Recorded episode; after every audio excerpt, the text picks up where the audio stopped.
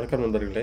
சென்ற அத்தியாயத்தில் பூவழகியை பார்த்து திகைச்சு போய் நம்ம படைத்தலைவர் அப்படியே நிற்கிறாருங்க அடுத்தது இப்போ நம்ம யவனராணி தமிழில் பேச ஆரம்பித்ததுக்கு பெருமானந்தர் ரொம்ப ஆச்சரியப்படுறாரு. அது மட்டும் இல்லாமல் யவனராணி எல்லா விஷயங்களையும் பாதியிலே பாதியிலேயே முடித்து பூவழகிக்கு கோபம் வரா மாதிரி பண்ணுறாங்க அதனால கொஞ்சம் கோபமான பூவழகி அந்த இடத்த விட்டு வெளியில் போகிறோன்னு சொல்லிட்டு வெளியில் போகிறாங்க போனவங்க அங்கே நின்று உள்ளே என்ன நடக்குதுன்னு சொல்லி காதை வச்சு கேட்கலான்னு நினைக்கும் பொழுது ஒரு உருவம் உள்ளே இருந்த மூணு பேரையும் வாட்ச் பண்ணிகிட்டு இருக்கிறத கண்டுபிடிக்கிறாங்க.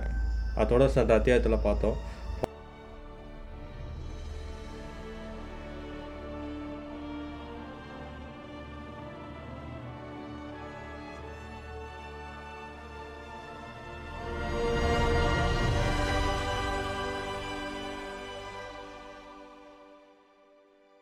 அத்தியாயம் ஒன்பது குங்கும பொட்டு இயற்கை அழகில் வந்துட்டு செந் சேற்றில் தான் செந்தாமரை வந்துட்டு முளைக்குது. அதே மாதிரி முள் இருக்க செடியில் தான் வந்துட்டு ரோஸா ரோஸ் வந்துட்டு பூக்குது.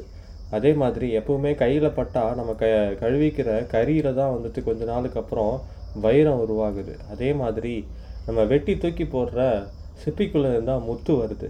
இதெல்லாம் ஒரு பக்கம் இருந்தாலும் என்ன நமக்கு அடுத்த இதுன்னா அழகான நல்ல பாம்பு கிட்ட தான் வந்துட்டு மனுஷனை கொல்லக்கூடிய விஷம் இருக்குது. அதே மாதிரி நம்ம சாப்பிட்ற சர்க்கரையிலேருந்து தான் மனுஷனுக்கு உண்டான எல்லா நோய்களுக்கும் அடித்தளம் அதுதான். அதுலேருந்து தான் எல்லா நோய்களும் உண்டாகுது.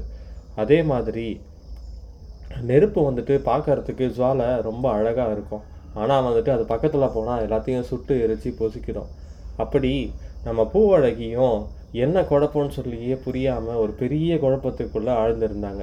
அவங்களுக்கு குழப்பம் உண்டாகிறதுக்கு மூல காரணம் என்னன்றத அவங்க அறியாமலே அது வரைக்கும் நம்ம இளஞ்செழியன் மீது வேறு வேறு வெறுப்புக்கு மட்டும் அவங்க வந்துட்டு ச நிறைய வந்துட்டு உண்டாக்கிக்கிட்டே இருந்தாங்க.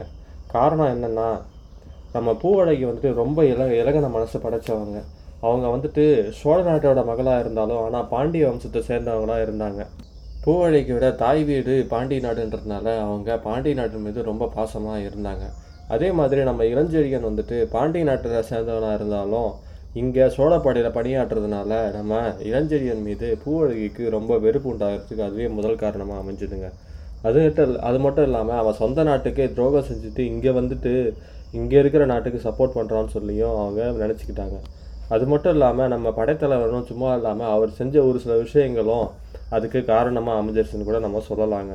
அப்படி என்னென்னா காவிரி பூம்பட்டினத்தில் யவனர்கள் நடத்தும் அந்த தேரோட்ட போட்டியில் நம்ம இளஞ்செழியர் மறக்காமல் ஒரு ஒரு முறையும் கலந்துக்கிட்டு வெற்றி வாகை சூடி வந்தாருங்க.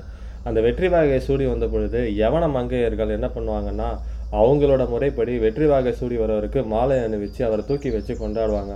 அந்த மாதிரி கொண்டாடும் போதெல்லாம் அதை பார்த்த நம்ம பூவழகிக்கு ரொம்பவே வந்துட்டு வெறுப்பு பொத்துக்கிட்டு வந்ததுங்க. அது மட்டும் இல்லாமல் நம்ம இளஞ்செழியன் அழகாக நீந்தரத்தை பார்த்து அங்கே இருக்கிற மற்ற பரத்தவ குலத்தினரும் மற்ற யவன மங்கையரும் அவரை பா அவரை பார்த்து வெக்கப்படத்தில் வெக்கப்பட ஆரம்பித்தாங்க அதுலேருந்து நம்ம பூவழகிக்கு இன்னும் அவர் மீது வெறுப்பு அதிகமாக வச்சுங்க. அது மட்டும் இல்லாமல் நம்ம ஏற்கனவே சொன்ன மாதிரி அவரோட படைப்பிரிவில் ஒரு நாட்டை சேர்ந்த வீரர்கள் மட்டும் இல்லை யவன வீரர்கள் இருந்தாங்க மற்ற வீரர்களும் சேர்ந்து இருந்தாங்க. அதனால சோழ மக்கள் மன்னர்களுக்கே இந்த படம் எந்த பக்கம் சாயும்னு ஒரு சந்தேகமும் இருந்துச்சுங்க. அப்படி இருக்கும்போது நம்ம பூவழைக்கு மட்டும் இந்த சந்தேகம் வராதா என்ன? அதுவே அவர் மேலே வெறுப்பு உண்டாக இன்னும் அதிகமாக காரணமாக அமைஞ்சிருச்சுங்க. இளஞ்செழியன் வந்துட்டு அவரோட தாய் மாமனோட பிள்ளையாக இருந்தாலும் அவங்க அப்பா எடுத்து வளர்த்ததுனால அது கூட ஒரு ஒரு- ஒரு விதத்தில் தப்பாக இருக்குமோன்னு கூட என்ன ஆரம்பிச்சிட்டாங்க. இளஞ்செழியன் அழகுலையும் வீரத்துலையும் அவங்களோட மனசை பறி கொடுத்தாங்கன்றத அவங்களே புரிஞ்சிக்காம அவர் மீது வெறுப்பை மட்டும் கொட்ட ஆரம்பித்தாங்க அந்த வெறுப்புக்கெல்லாம் மூல காரணம் அவங்க மனசில் இருக்க காதல் தான் சொல்லி அவங்க புரிஞ்சுக்கிட்டு இருந்தாங்கன்னா இந்த உலகத்தில் வேறு கதைகளே இல்லைங்க அப்படின்றது நம்ம கதையாசிரியர் சொல்ல வராரு. இளஞ்செழியன் மீது இருந்த வெறுப்புக்கு அவங்க சொந்த காதல் தான் சொல் காரணம்னு சொல்லி புரிஞ்சிக்காத நம்ம இதை பூவழகி இளஞ்செழியன் மீது எப்பவுமே வெறுப்பை கொட்டிக்கிட்டே இருந்தாங்க. அது மட்டும் இல்லாமல் மற்ற வீரர்கள் அவனோட படையில் வந்து சேர்றதுக்கும் அவனோட வீரம் தான் காரணம்னு சொல்லி அவங்க புரிஞ்சிக்கவே இல்லை. நம்ம அடுத்தது பூவழகி என்ன பண்ணாங்கன்னா அவர் மீது எப்பவுமே வெறுப்பை கொட்ட ஆரம்பித்தாங்க என்ன மாதிரி விஷயங்களெல்லாம் எப்போவுமே நம்ம படைத்தலைவர் ஜெயிச்சுட்டு வந்ததுக்கப்புறம் அவருக்கு கொடுக்குற முத்து மாலையும் மற்ற பரிசுகளையும் எடுத்துக்கிட்டு அவங்க கோட்டைக்கு தான் வருவார். அங்கே தான் நம்ம படைத்தலைவர் அவங்க கூட தான் இருந்தார். ஆனால் அந்த நேரத்தில் நம்ம பூவழகி வந்துட்டு அவர் கொடுக்குற பரிசையும் எதையுமே வாங்காமல் அங்கேருந்து மறைஞ்சு நிறுத்தது மட்டும் இல்லாமல் யாருக்கு வேணும் இந்த பரிசுன்னு சொல்லி அவங்க தட்டி கழிக்கவும் செஞ்சாங்க. இதனால் நம்ம இளஞ்செழியன் மனசு ரொம்ப பாடாப்படுத்துச்சு. அவர் என்ன நினச்சிக்கிட்டாருன்னா அவங்க வயசுக்கு வந்ததுனால தான் வந்துட்டு இந்த மாதிரியெல்லாம் நடந்துக்கிறாங்கன்னு சொல்லி நினச்சிக்கிட்டாரு. ஆனால் அதுக்கு அதுக்கப்புறம் கொஞ்ச நாள் கழித்து அவங்களோட இந்த வெறுப்பு இன்னும் அதிகமாகவே நம்ம இளஞ்செழியன் அந்த கோட்டையை விட்டே வெளியில் போயிட்டாருங்க. இதெல்லாம் நடந்தது ஒரு ரெண்டு வருஷத்துக்கு முன்னாடி. இரண்டு வருடங்களுக்கு முன்னாடி நிகழ்ந்த நிலைமையெல்லாம் நம்ம பூவழகிக்கு அந்த ராத்திரியில் பெருமானந்தர் ஆசிரமத்து கதை ஓரத்தில் நிற்கும் பொழுது அவங்க கண்ணு முன்னாடி வந்துட்டு போகுதுங்க. அந்த நிகழ்ச்சி என்னென்னா ஒரு நாள் இந்திர விழா முடிஞ்சு ந- ரொம்ப நேரம் கழித்து இரவு நம்ம படைத்தலைவர் அந்த மாளிகைக்கு வராருங்க. வந்தவர் பூவழகிக்கு பக்கத்தில் வந்துட்டு பூவழகின்னு சொல்லி கூப்பிட்றாருங்க. கூப்பிட்றவர் என்ன சொல்கிறாருன்னா அவங்க அப்பா இல்லையான்னு சொல்லி கேட்குறாரு அப்போ நம்ம பூவழகி அப்பா இல்லை. வரவில்லையா? இன்னும் வரல. வேலையாட்கள் எல்லாம் உறங்கி விட்டார்கள். உன் தோழி யார்? இன்பவல்லியா? ஆமாம் அவள் எதுக்கு இப்போ? அவள் இப்போ வராவிட்டுனா? என்ன செய்யறதா உத்தேசம்? சேச்சா இந்த ஆண் பிள்ளைகளே மோசம் மோசம் அப்படின்னு சொல்லிட்டு ரொம்ப வெக்கத்தால தலை குனிஞ்சு நிற்கிறாங்க எதுவும் புரியாதது போல நம்ம படைத்தலைவர் வேண்டாம் வேண்டாம் அவள் வர வேண்டாம் அப்படின்னு சொல்லி சொல்கிறாருங்க அப்போ நம்ம பூவழகி ஆமாம் கவலை வேண்டாம் அவள் வரமாட்டா. வரமாட்டான்லாம் எப்படி சொல்கிற நீங்கள் வர்றதை நாங்கள் மாடியிலேருந்து முன்னாடியே பார்த்துட்டோம். அதனால தான் அவளை அமுச்சிட்டுன்னு சொல்லி நம்ம பூவழகி அதோட வார்த்தையை க முடிக்கிறாங்க.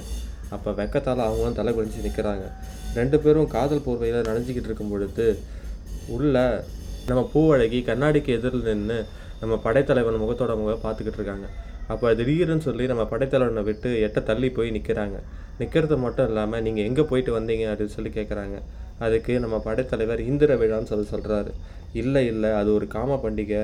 யார் அந்த குங்கும க குங்குமக்கண்ணி அப்படின்னு சொல்லி கேட்குறாங்க குங்குமக்கண்ணியா குங்குமக்கண்ணின்னா யார் அப்படின்னு சொல்லி அவரும் கேட்குறாரு உங்கள் கன்னத்துலேயும் மார்பிளையும் புதஞ்சிருக்குது அந்த குங்குமத்துக்கு சொந்தக்காரி யாருன்னு சொல்லி கேட்குறாங்க அதில் புரியாமல் நம்ம படைத்தலைவர் யார் அது? என்ன குங்குமம்? வளர்ற என்ன வளர்ற நீ? அப்படின்னு சொல்லி கேட்குறாரு அதுக்கு நம்ம பூவடைக்கு என்ன சொல்கிறாங்கன்னா இங்கே வாங்க இந்த கண்ணாடியில் பாருங்கன்னு சொல்லி கண்ணாடியை காமிக்கிறாங்க.